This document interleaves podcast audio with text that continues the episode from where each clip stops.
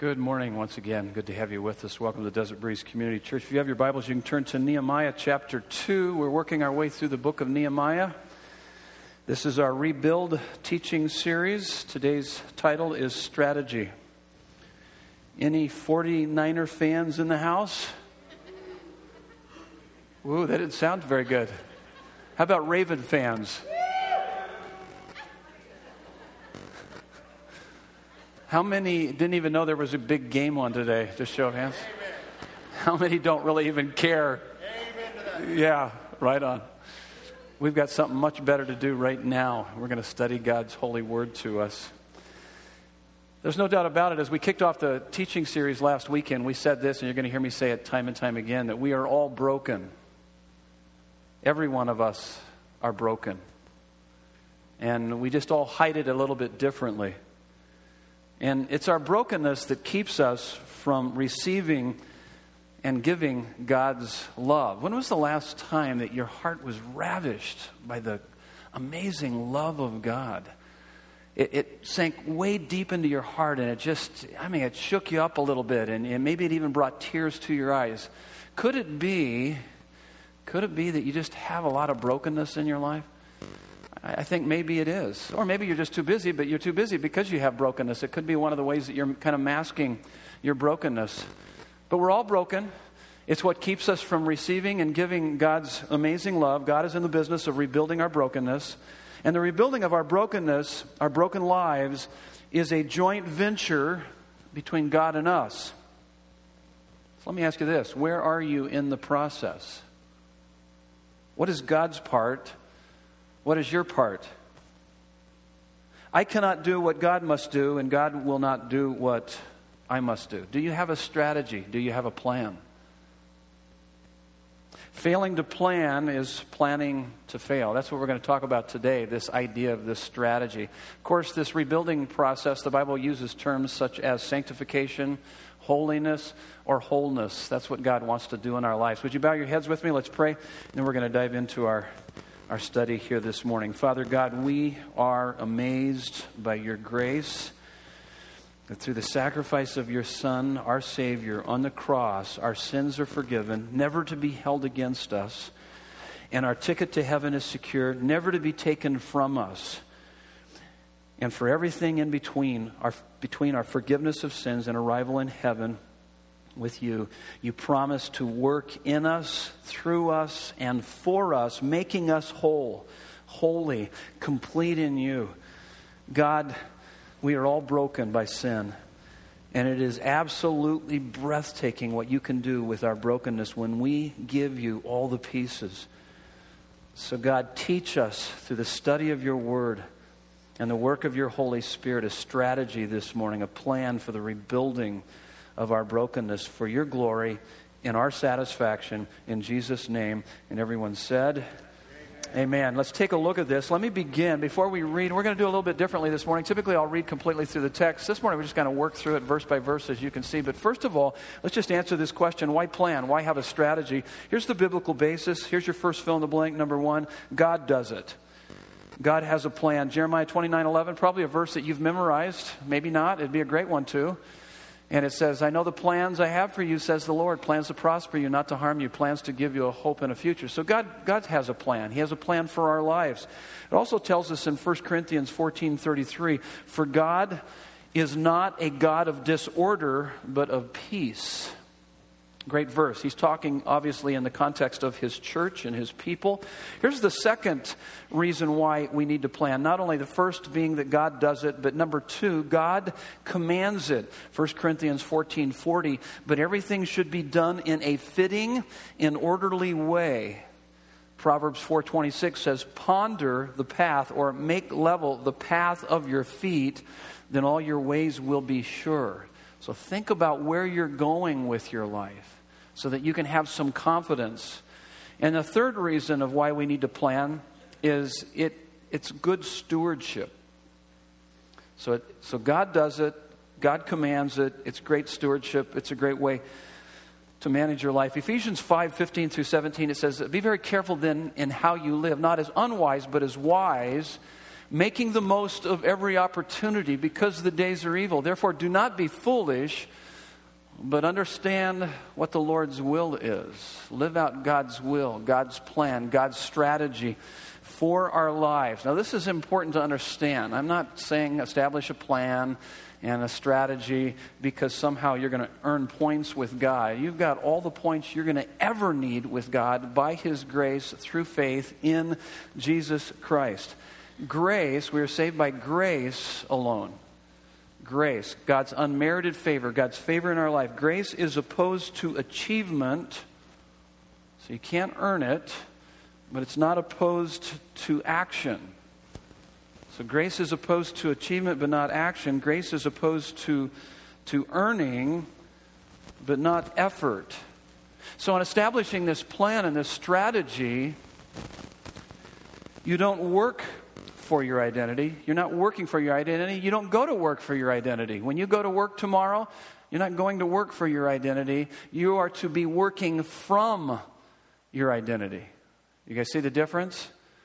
You have everything you need in Jesus Christ. So out of that abundance, then we begin to establish a, a plan, a strategy of what God is wanting to do. He's forgiven us of all of our sins, never to be held against us. We have our ticket to heaven. That's where we're headed. But in between time, He's bringing about sanctification. He's, he's already purchased, paid in full, everything we need.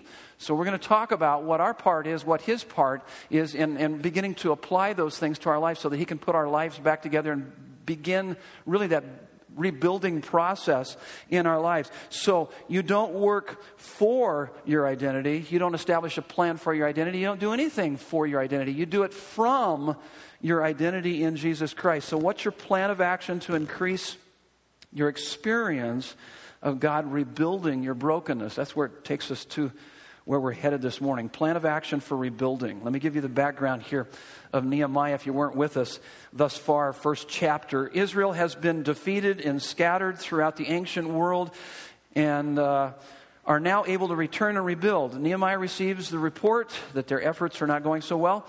He is in deep anguish over the brokenness of his people, of this city and, uh, and their homeland. And he actually...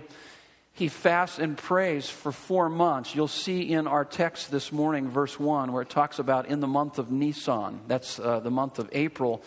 And he got word back in verse one of chapter one, back in the month of Chislev, which was about November, December. So he's been praying, fasting for at least four months. Now, as we walk through this, what he saw in his homeland and his people is basically a picture of their individual lives. The brokenness of the city, of, of the nation of Israel, their walls being broken down, no city gates, is, is a reflection of the individuals of the nation of Israel.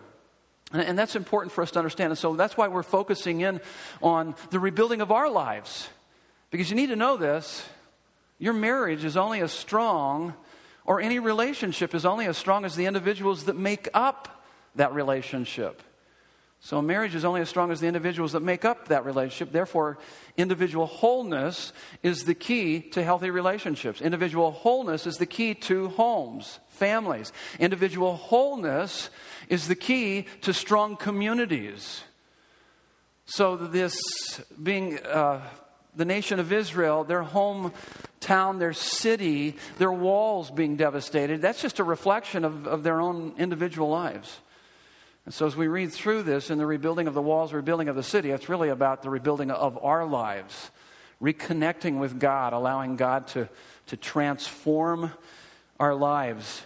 And uh, verse one, let me begin reading. And as I said, we'll walk through this uh, verse by verse. In the month of Nisan, in the twentieth year of, of King Artaxerxes, when the wine was before him, I took up the wine and gave it to the king. Anybody remember what his job is here? What was uh, Nehemiah?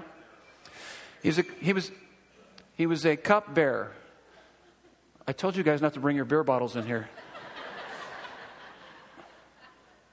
Oh my goodness. Um. So he was a cupbearer. What does a cupbearer do? Yeah, he's a uh, bodyguard, personal bodyguard. So he would taste the, the wine and he was the wine taster. So, because typically when they would have these uh, assassination attempts, they would kind of sneak the poison into the wine, drink, food, whatever. And so he was the guy that would test that out, make sure it was okay. Now, you'll notice here, so I took up the wine and gave it to the king. Now I have not been sad in his presence. And you're going to see why. It's going to make him pretty nervous. You'd never, you, you should never be sad in the presence of the king, because he would have your head because of that. And so let's stop there. Let me give you the kind of the first point here. So plan of rebuilding, uh, or plan of action for rebuilding our lives. Uh, here's the first thing. Think it through. He's had four months to think it through. Proverbs thirteen sixteen says, in everything, the prudent acts with knowledge, but the fool flaunts his folly. So he's he's acting in knowledge. We're to act in knowledge. Proverbs fourteen eight says, the wisdom of the prudent is to discern, that is, give thought to his way. So discern his way, or to give thought to his way. But the folly of fools is deceiving. So what are we to think through as it relates to our lives? Three questions we need to look at. First of all, where am I now? He certainly was looking at the condition. He heard the report, was looking at the condition. Once he gets there, he's going to really examine it up close and personal, even that much more. But that's the first question we have to ask ourselves. Where am I? What's going on in my life? Now, typically when I uh, when I ask myself this question, I, I do it quite regularly. And one of the ways that I do it is through the Lord's Prayer. I use that as the kind of the criteria for my prayer life every every day. As I work through the Lord's Prayer, it's a, it's kind of the launch pad for my interaction with God. But when I get to the place where it says, and forgive me of my sins as I forgive those who have sinned against me, great place to kind of examine your heart. Where am I? What's going on? And so there's some other questions that I'll ask myself during this time too, is such as, what is dominating my thoughts? What's stirring up my deepest emotions? What's moving me to action? Why am I doing what I'm doing? So I so I go deep into my heart. The Bible, when the Bible talks about the heart, uses that word heart some eight hundred, nine hundred times. Really important. And uh, so the heart, is it's speaking of our thoughts, our emotions, our will. But most importantly, something underneath that is our treasure. What am I treasuring? What's most important to me? What am I worshiping? Where's the direction of my life? So I begin to ask those questions. By the way, I ask the question, what dominates my thoughts? Because you've heard this before. The true God of your heart is what your thoughts effortlessly go to when nothing else is demanding your attention. So when you're laying in bed at night, you can't go to sleep. Where do your thoughts go? And you've heard me say this, that oftentimes my thoughts would go to work.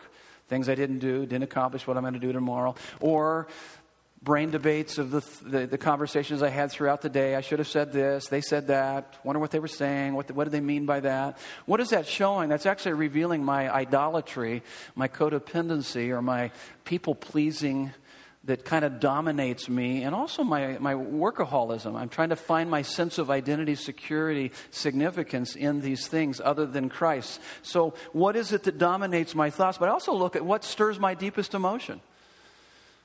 And I hate to tell you this, but if you get more excited about that game today than you do about the fact that Christ is with you and will never leave you or forsake you, there is a major problem in your life. And you're just a little bit, you need to be calibrated, is all I'm saying.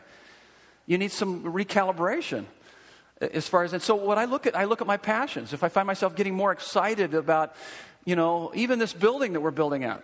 I mean, I think it's great. It's wonderful. God's providing, but that's not the most important thing. It's our walk with God. It's the fact that we're building lives. This will give us, you know, greater opportunity to build into people's lives. You can have all the buildings in the world and not be building into people's lives. It's about Christ, and it's about exalting Him, and it's about, about people being transformed by Him. So what, what excites you? What do you, what do you get worried about? What are you anxious about? Do you have anxiety?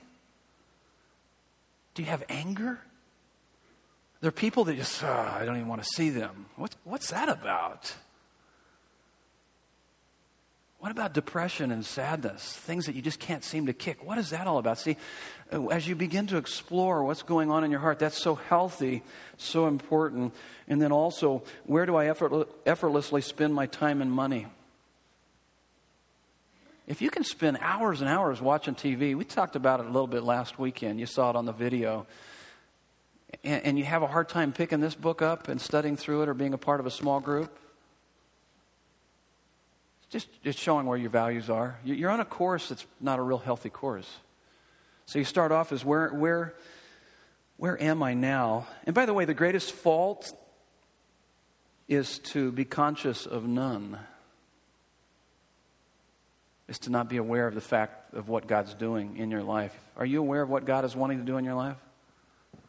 Are you aware of His love? Is there a specific area in your life? I could tell you specifically of what God's doing in my life over the last twenty-four hours, my interaction with Him, as I'm working through the details of my life. You can do that. You need to do that. Where are you? Where am I now? Here's the next question. Where do I want to be? I know where I want to be. I want to experience the fullness of life that Jesus Christ said that He came to give to us. I want to put on display the glory of God. And I know that when I do that, that's where I'm going to find my deepest satisfaction. God is most glorified in us when we're most satisfied in Him. So regardless of my circumstances, regardless of the people, things, and circumstances of my life, I could find deep satisfaction in God. And that's how I can put Him on display, even in negative circumstances. And... uh And then, how will I get there? Let me just uh, let me share with you a quick story here. Uh, we, uh, my wife and I, uh, took a load of kids, junior high kids. We got a bunch of junior high kids up north, and took a load of them. They needed some transportation, so we took them in our car. And so we were driving up to Prescott. My wife was the navigator; I was the driver. And uh, and we've never had much success with that arrangement. Uh, we tend to have a little clashing, personality clashing that happens during those times. And so, uh, anybody relate to that? Anybody know what I'm talking about? So, so she's navigating, and we're pulling in, and we're going down towards Whiskey Row, uh, Montezuma, I guess. And then we're, we're supposed to turn left. She says, "Oh yeah, turn left." And so we turn left. We're driving, we're driving, driving. And she goes, "I think we're going in the wrong direction." "Okay, I'll turn around." So I turn around. We start heading it down the road, and we get past Whiskey Row and kind of heading back out. And she goes, "I think we're heading in the wrong direction." It's like, oh. Yeah. Okay, okay. So which where do we need to go? "I think we need to go back the other way that we just came from." I go, are you are you sure? Yeah, yeah, I think that's exactly, I think we were just didn't, we probably didn't go far enough. So we start heading in that other direction, and then she says, "I think we're going in the wrong direction." I'm about ready to blow a head gasket. But because we've got junior high kids in the back seat, and they'll come and talk to their parents about how Pastor Ray blew a head gasket and went off on his wife. No, actually, hopefully I live for more than just an audience of junior high kids. I live for an audience of one. But I was a little bit stressed out, and that's a beautiful opportunity to say, hey, where are you? Where do you want to be? How are you going to get there? As it relates to my psychology and my emotional well-being at that time. And you'll have to ask her how well I did in dealing with it.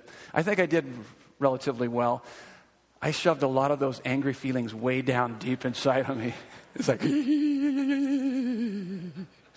finally, I did pull off the side of the road and lovingly take the map from her hand, turned on the light, said, okay, got it.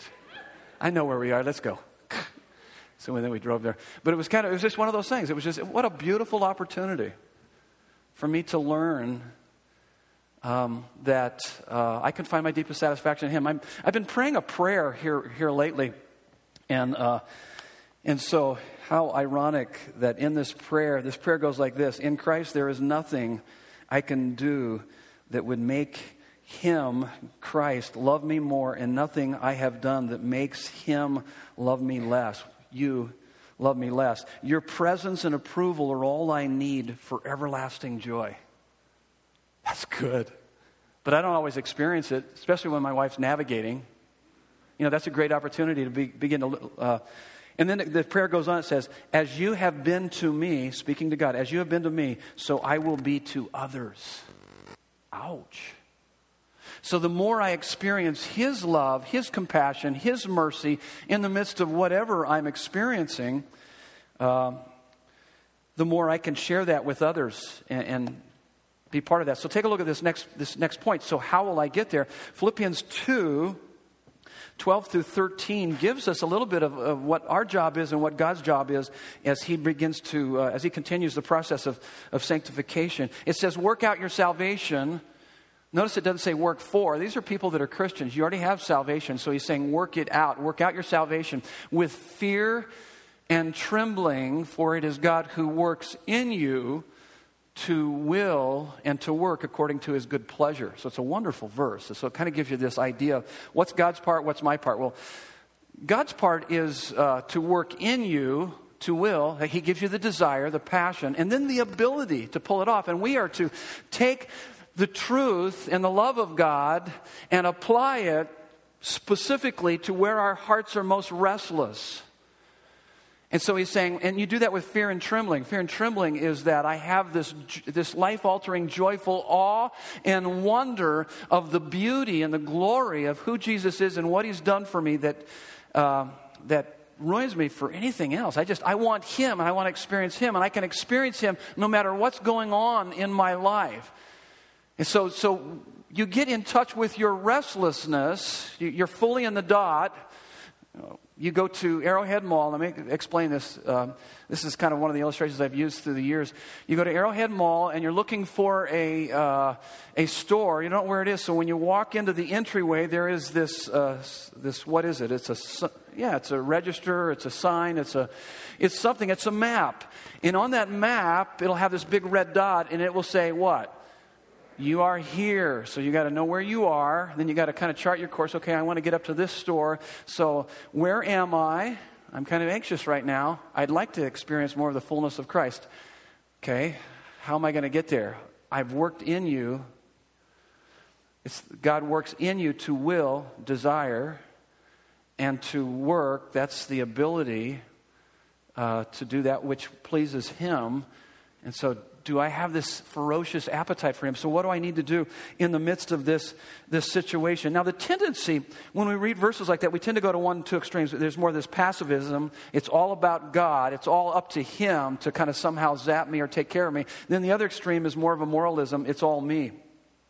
Here's what I've, I've, I've found, and as, as we kind of work through this, and you work this out in your own life, is that Uh, John fifteen talks about abiding in Christ. You guys familiar with that text, John fifteen? It's not on, on your cross-references, but you could jot it down and read it later. But he talks about the the the, uh, the branches and the vine and, and how if we are connected to him, if we are abiding, it uses the word abide or remain over and over again. So this is what I'm learning in my own life, is that the more I abide, and the word abide means to make your home in Christ.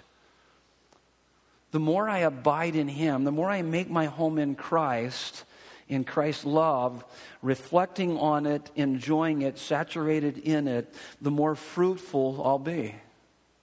I want to experience the fruit of the Holy Spirit regardless of the people, things, and circumstances, so I've got to abide in him. I just walk with him.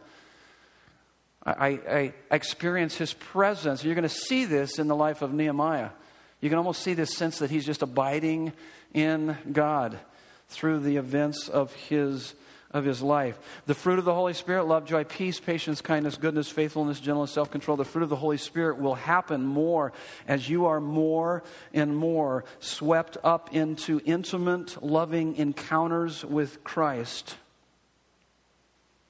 Uh, so, so twenty-four seven, it just makes sense. Where am I? I want to be in his presence. I want to cultivate this closeness and this level of intimacy so that I'm so saturated with his love that no matter what I face, I have in him everything that I need to face those things. So so I'm learning to apply the love and truth of God specific to where my heart is most restless. Sometimes when I pray and I and I get to that place in the prayer and say, uh, forgive me of my sins. God, what's going on in my life? Where am I? I begin to apply specific truths. God, what do you want to speak to me today? Specific to where I am and how you can help me as I navigate through life and put you on display and find my deepest satisfaction in you. Verses two through five, let's continue reading. So he's in the presence of the king. The king notices that he's sad. Now I had not been sad in his presence. And the king said to me, why is your face sad, seeing you are not sick? This is uh, nothing but sadness of heart. Then I was very much afraid, because he could lose his life. I said to the king, let the king live forever. Good response, wouldn't you say? Why should not my face be sad when the city, the place of my father's graves, lies in ruins, and its gates have been destroyed by fire? Then the king said to me, what are you requesting? Check this out. So I prayed to the God of heaven. You, you hear what he's doing? I mean, he's in conversation. So you, so you're, so my wife's navigating for me, and I'm getting really frustrated. So I prayed to the God of heaven. That's a good time to do that. God, help me. God, I'm getting stressed out right now. And there was a number of other things. My lower back was killing me. My head was pounding. And I, you know, I could blame it all on that. But in that moment, it's an opportunity for me to have an encounter with God so I can respond to my wife with love and put on display the glory of Christ. I mean, it's, it's and so that's what he's doing here. It's really great. He, in fact, this, this book is saturated with prayer. And you see this guy, he just has this communion with God, this, this habitual, conscious awareness of, of God and his presence. And so he immediately just, he talks to God. He says, and so I prayed to the God of heaven, and I said to the king. Did you notice that? I prayed to the God of heaven, said to the king. Like right in the flow of things. I mean, think about that. I mean, you can connect with God anywhere, anytime, any place. His presence, his power is available. His compassion, his resurrection power. Oh, God, I need your help now, please. That's what he's doing. And so then he, and I said to the king, if it pleases the king, and if your servant has found favor in your sight, that you send me to Judah, to the city of my father's graves, that I may rebuild it. Stop there. Let me give you the next point. So here's, so think it through. Where am I now? Where do I want to be? How will I get there? So he spent four months really thinking that through, and then now have a clear picture of the future. A clear picture of the future. He's got a real clear picture of the future. Proverbs twenty-nine eighteen, where there is no vision, the people do what? People perish. So you need to have vision. I, I, I saw a, a cartoon a number of years ago, and it was Charlie Brown. Charlie Brown had a bow and arrow, and Charlie Brown would pull the, the bow back with the arrow, and he'd fire the arrow, and wherever it landed, whether it was against the fence or whatever, he would walk over there and then draw the bullseye around where the arrow landed. It's not a, it's not good strategy, okay? It's not a good way to live your life. We tend to live our lives kind of by default. Oh, okay, well, whatever, whatever happens. So there's vision. Vision is, in fact, this is what vision is. Vision is a picture of the future that produces passion. In fact, uh, I've got a movie clip here that I want to show you. It's from Patch Adams, and I think they're in a psych ward, but this old guy really de- defines, really uh, gives us a good uh, definition of vision. Check this out.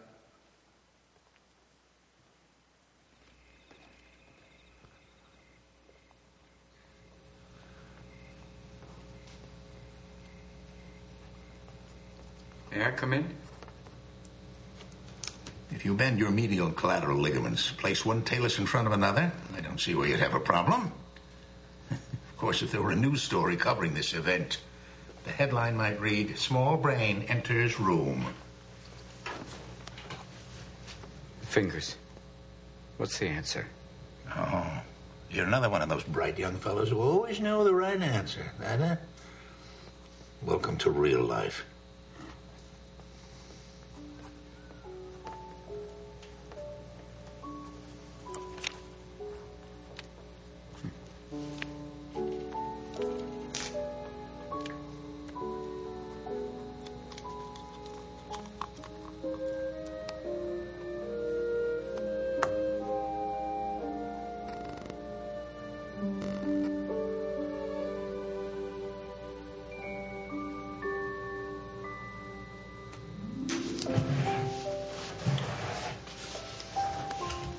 How many do you see? There are four fingers, aren't there? No, no, no. Look at me. What? You're focusing on the problem. If you focus on the problem, you can't see the solution. Never focus on the problem. Look at me. How many do you see? No. Look beyond the fingers. How many do you see?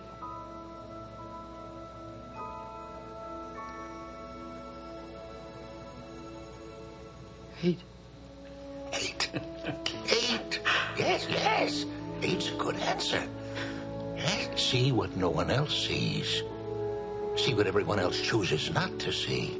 Out of fear, conformity, laziness. see the whole world anew each day. Now, the truth is, you're well on the way.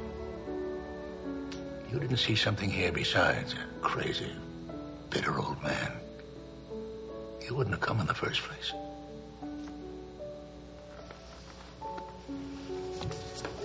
What do you see when you look at me, Arthur?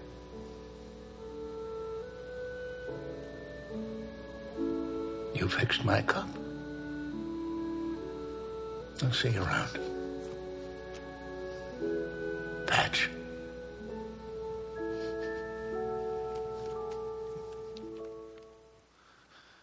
So vision is a picture of the future that produces passion. And certainly you should have vision for your your life personally, physically, emotionally, spiritually, but vision for your marriage, vision for your parenting, vision for your job, vision for every aspect of your life, and that is overwhelming. That's crazy. To try to have vision for all these different aspects of our life, well, let me simplify that. Let me just give you vision for one thing, and that's vision to know and experience God. In fact, I, I like what C S Lewis says. He says, aim at heaven, and you will get earth thrown in. Aim at earth, and you will get neither. So let me help you to aim at heaven. I gave you a number of verses here, and this is what stirs my heart up and my appetite up for God in, in abiding in Him and dwelling in Him and experiencing His presence in my life. Uh, Psalm sixteen eleven, it says what? In His presence is fullness of joy. At His right hand are pleasures evermore. Now listen to me. There is no pleasure on this earth in creation that ever comes close to the pleasure that you can find in communion with God. All of the pleasures we have on this earth are just gifts and uh, gifts and pointers to God, ultimately, the one where we can find the ultimate pleasure in. By the way, uh, in the Old Testament, it talks a lot about the promised land, and it uses this uh, vision kind of language to describe the promised land. It is a land of what? Anybody? Milk and honey. Why? Why would it say that? It's, it's giving us vision.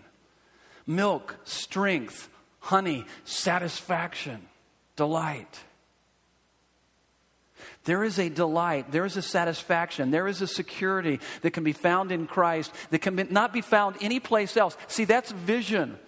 So, and the Bible gives us all these these these uh, verses and pictures of vision. Psalm sixty-three, three. It's in the context of of dying of thirst, living in a desert. We can relate to that, but he says that His love is better than life. It's almost like he's saying, and, and he is, he's saying, there's nothing, there's no romance, there's no finance, there's, there's no job that compares to knowing God's love. And then you've got, um, this is a good one, Psalm eighty-four ten. You guys familiar with eighty-four ten? It says, uh, better is one day in your courts than what? Thousand elsewhere? I mean, I've had some really good vacations. And he's saying, take the best vacation you've ever had. Doesn't even come close to what you can experience in the presence of God and having relationship with Him. That's awesome. That's vision. Do you have that kind of vision that stirs within you? And then you've got the, an, another picture. Uh, this is a parable Jesus gives, Matthew thirteen forty-four, about uh, the guy that was walking through a field. He finds the treasure. He is so excited. Oh my goodness. He runs home, sells everything that he has so that he can purchase the field and have the treasure. What is he saying there? He's telling us that, that if you could understand who Christ is and you encounter Him, that He is a magnificent obsession with a heavenly treasure beside which everything else in life is of no value. You're willing to get rid of everything so that you can have Christ. That's the idea of that, of that parable. And then uh, Philippians three eight, that's in the context of, of the Apostle Paul going through a whole list of his accolades and accomplishments and all the things that he's done. And you know what he says? All these trophies, all these Super Bowl rings that he's got. He says it is, he says it's worthless compared to the priceless gain of knowing Jesus Christ, my Lord. You, you see the see the vision in all of that? And so, um, so you got to have vision. Do you have vision like that? Do you have that passion, that appetite? Here's the next thing. Verse six. Go back to the text. Verse six. And the king said to me, And the king said to me, the queen sitting beside him, how long will you be gone, and when will you return? So it pleased the king to send me when I had given him a time. Here's your next thing, establish goals. So you need to have vision. Vision is a picture of the future that produces passion. But he's already got this all worked out. He's established some goals. He's established some time. He knows how to respond to this question by the king. Uh, First Corinthians nine, twenty-four through twenty-seven, First Timothy four, seven through eight talks about spiritual disciplines. Spiritual disciplines are those things that we do to increase our capacity to experience more of God. This is a spiritual discipline, coming to church. Reading your Bible is a spiritual discipline. Pray, getting involved in a small group. Those are spiritual disciplines to increase your capacity to experience more of God. Goals are measured by time and performance. That's your f- two fill in the blanks there. So establish goals. Goals are measured by time and performance. Now, beware of making goals your God. For instance, oh, went to church today, check that off the box. Goals help you to reach your vision. You establish goals in your life so that you can fully realize your vision. You want to abide in Christ? You want to know Him? You want to experience more of the fruit of the Holy Spirit in your life? So you establish goals. For instance, let me give you a, a quick illustration here, is that um, one of the things that I do, and I've done this uh, for years now, and it makes it so much easier. Uh, I used to do it back when they had cassettes, and I had the Bible on cassette, and, then, and I threw those away after a couple years ago when we started getting uh, YouVersion. You can go to YouVersion online, download it on your phone or on you know whatever you got. And I, I've got it on my phone and on here. And so the first thing, when I get up in the morning, I begin to work through the scriptures. Old Testament, New Testament, one proverb, five psalms. I, I, I spend about thirty minutes just, just listening to God's word. And I can usually get through, completely through the Bible at least a couple times a year by doing that.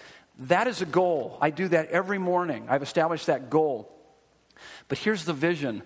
I'm not looking for life lessons in my Bible reading or hearing.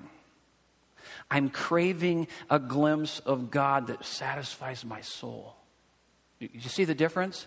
So I've established this as a goal, and I just don't, okay, got that over with. Okay, what am I going to do now? No, I want to have an encounter with God.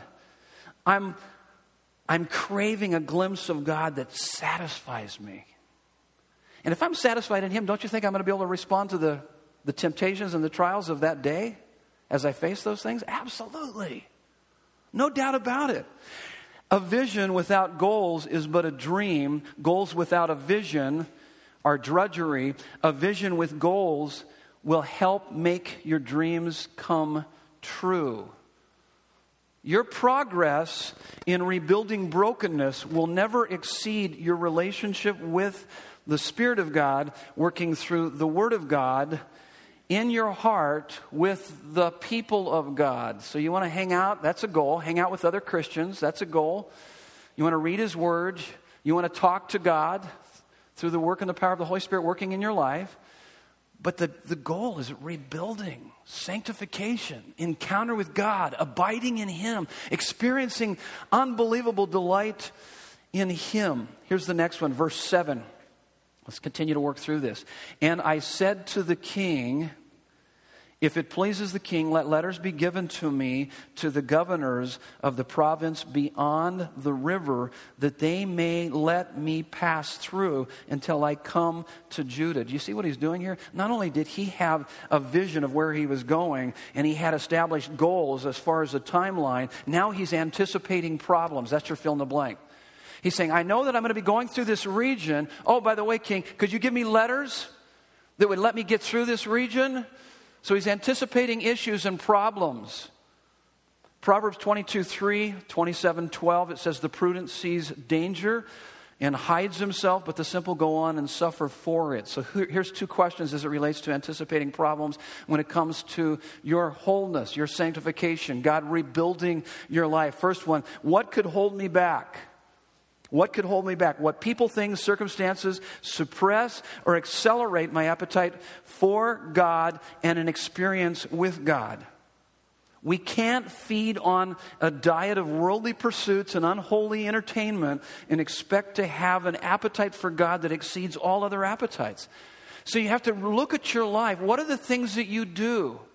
Where do you spend your time? I mean, if you're spending all hours of the day watching T V or in the night, and you're not spending much time picking up this book, that's going to tell you a little bit of what you're feeding your soul with.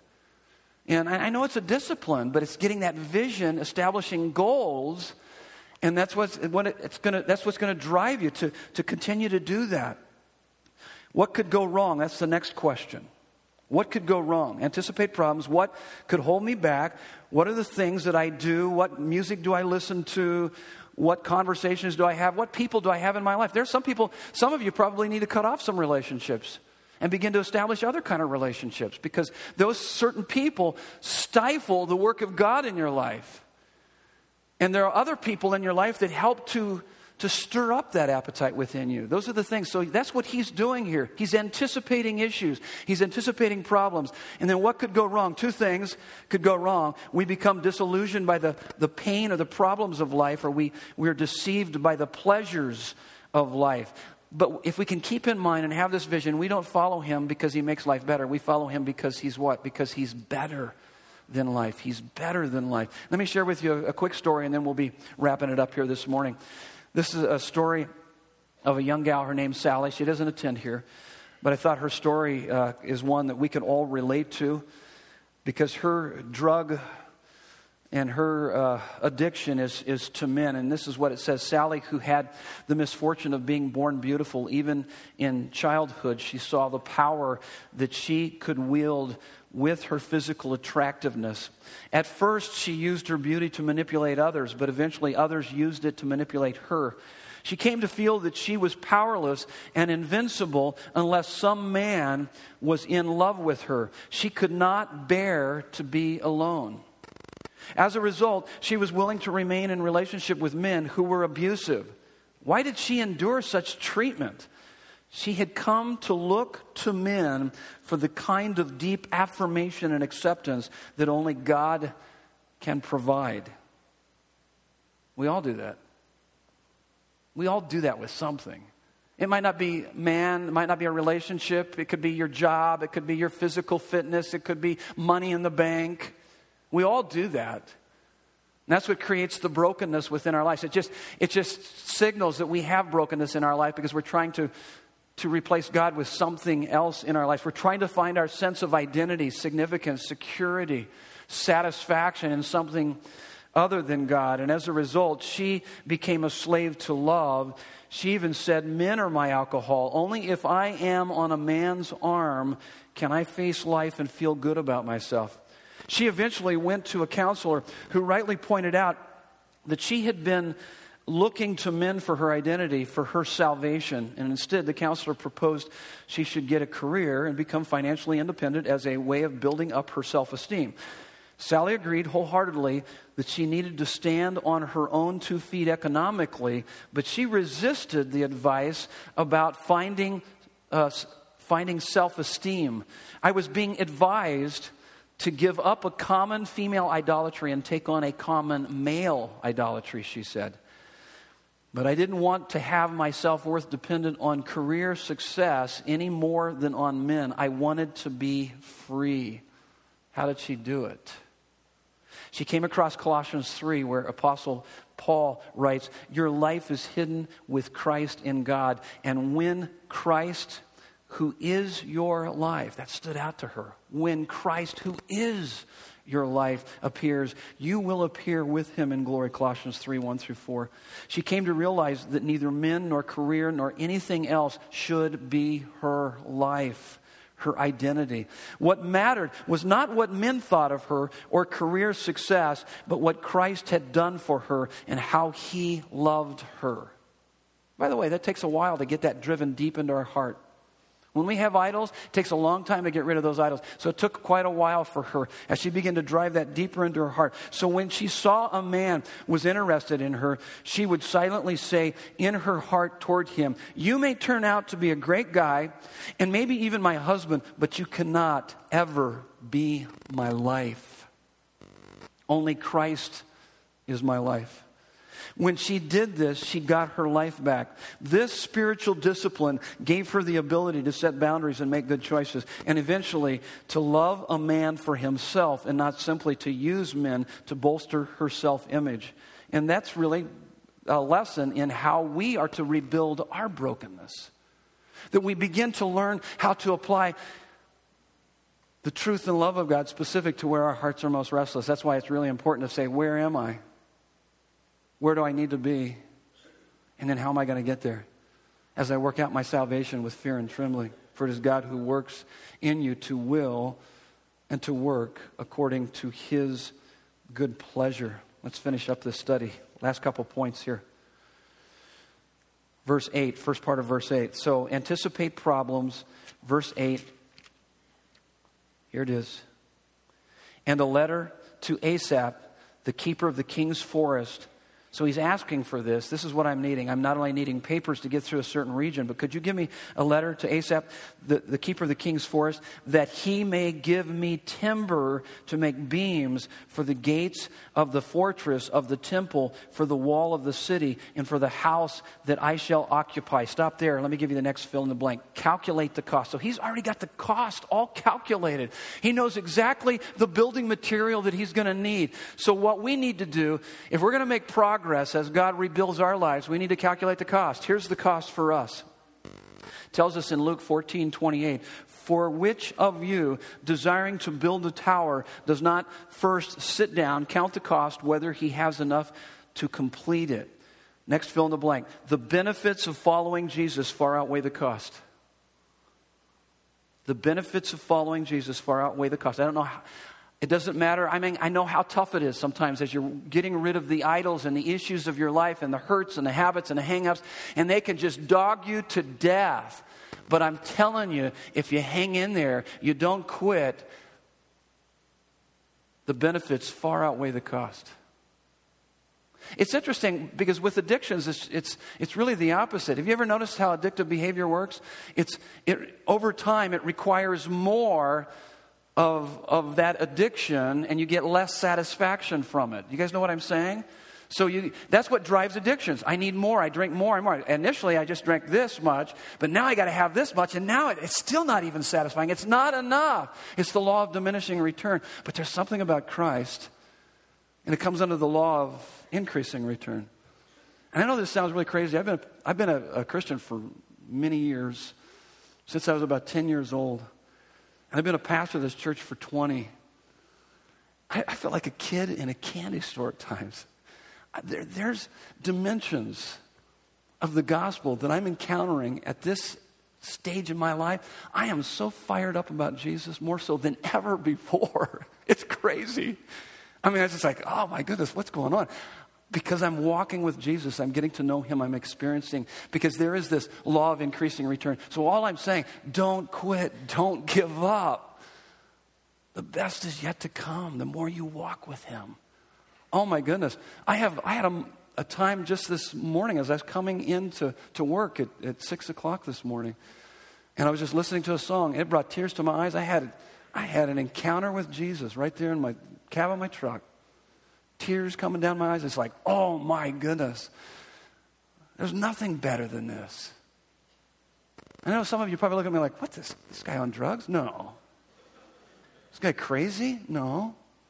I've never been more in touch with reality. It's amazing. Here's the next uh, point on your notes. Um, non-discipleship. So, if you don't take Christ seriously, you don't attend church and read your Bible and pray and do those things that will help you to, to see Christ more clearly, non-discipleship will cost you perfect love, abiding peace, unspeakable joy. So what I typically do at nighttime, a lot of times if I'm battling these idols, oftentimes if I'm, my brain's working too hard, I, I will spend time uh, meditating and reflecting on particular verses. And this last week as I was reflecting, just praying to the Lord, and I fell asleep, and then I woke up the next morning. God gave me such some phenomenal thoughts. And here's a thought that came to mind, and I know it was coming from him, but but it, it comes out of, and I had to look up the verses later, but it's in Romans five, eight through ten. And basically, this was the thought. If while we were his enemies, if while we were his enemies, he died for us, reconciling us to the Father, how much more, how much more, how much more, now that you are his friends, he will save you by his life. You have the life of God in you through the indwelling presence of the Holy Spirit. So if, if this is what he did for you, so he's given us a picture. If this is what he did for you, well, you're his enemy. Now that you're his friend, oh my goodness, you can face anything. That's awesome. and, and, and you think I, you know, I, I had some obstacles I had to face that day, but you think I was able to get through those obstacles with a verse like that and, and the reality of that in my heart? Absolutely. Unbelievable. Calculate the cost. Here's the last one. Let's wrap it up right here. I know. I'm way too excited. But uh, here's the last part. And the king granted me. I mean, this story just keeps getting better. And the king granted me what I asked. This king's going to pay for his trip and pay for the supplies. Notice why. For the good hand of my God was upon me. That's the grace of God. In fact, do a study sometimes. Just look up in a concordance, the good hand of the Lord, the hand of the Lord, the hand of the Lord. I mean, you, you see it throughout Scripture. And I, I want you to know that the hand of the Lord is on you. If you put your faith in Jesus Christ, the hand of the Lord is on you. To open and close doors, he's leading, he's guiding, he's a part of your life. He loves you. I mean, he's crazy in love with you. And the more you get that down into your heart, it revolutionizes everything about your life. That's the best thing you can do to bring about the wholeness, is just to fix your eyes on Jesus and to follow him and to abide in him and to learn and experience and dwell in his love. Oh, let me finish this. Okay. Here we go. So, so he said, the good hand of the Lord was upon me. Then I came to the governors of the province beyond the river and gave them the king's letters. Check this out. This is good. Now the king had sent with me officers of the army and horsemen. He gets a military escort. That's awesome. That's the grace of God. That's good stuff. He not only asked and he prayed, okay, God, I need some help. It's almost like God said, yes. Oh, and here's more. Ooh. Yeah. Here it is. Expect great things from God. Expect great things from God. Why is that? Second Corinthians eight nine, it says, for you know the grace of our Lord Jesus Christ, that though he was rich, yet for our sakes he became poor, so that through his poverty we might become rich. Through the cross, we are unbelievably wealthy.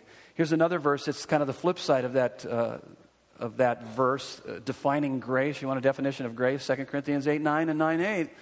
God is able to make all grace abound to you, so that in all things at all times, having all that you need, you will abound in every good work. He's got all the bases covered. He's forgiven you of all of your sins. He'll never hold those against you. Your ticket to heaven is secure, and he's also paid in full for everything in between. Just trust in him. Look to him. Rely on him. Call on him. He is with you. Would you bow your heads with me? Let's pray. God, what a wonderful message you are. You're speaking to our hearts, to our lives, and this idea of strategy, God. You've given us a plan of action for rebuilding. And Lord, as we as we take out time to think through where we are, where where we want to be, as we, we live more and more for your glory and how to get there, God, how you have, uh, that we are to work out our salvation with fear and trembling, for it's, for it's you that you work in us and giving us the will and the and the desire and the ability to, to do these things, to live for you. God, give us a clear vision, a, a clear picture of where you want to take us, what you want to do in our lives. And Lord, help us to establish goals that would help us to, to get there, anticipate problems, and may we daily calculate the cost, that the benefits of following you, Jesus, far outweigh the cost. God, we are expecting great things from you, because you're a great and awesome God. We pray these things in Jesus' name. Amen. Would you stand with me as I give you a blessing? Next week, we're going to talk about uh, we're going to talk about motivation. By the way, how many have ever started a project only to never finish that project? Show of hands. You're going to want to come back next week, because we're going to talk about motivation. How do you maintain that energy, that excitement, that enthusiasm for what God's doing in your life? Anybody ever get a little weary with what God's doing as he's doing that work in your life? Come back next week. We're going to talk about that. So here's my here's my blessing for you. It's Second Corinthians nine eight. God is able to make all grace abound to you, No, no matter what you're facing, some of you are facing real difficult times. God is able to make all grace abound to you, his favor in your life abound to you. God is able to make all grace abound to you so that in all things, at all times, having all that you need, you will abound. The word abound means overflow, like a river overflowing its banks. You will abound in every good work. So may God's empowering presence enable you to be what he wants you to be, to do what he wants you to do for his glory, your satisfaction, in Jesus' name. And everyone said, amen. God bless you.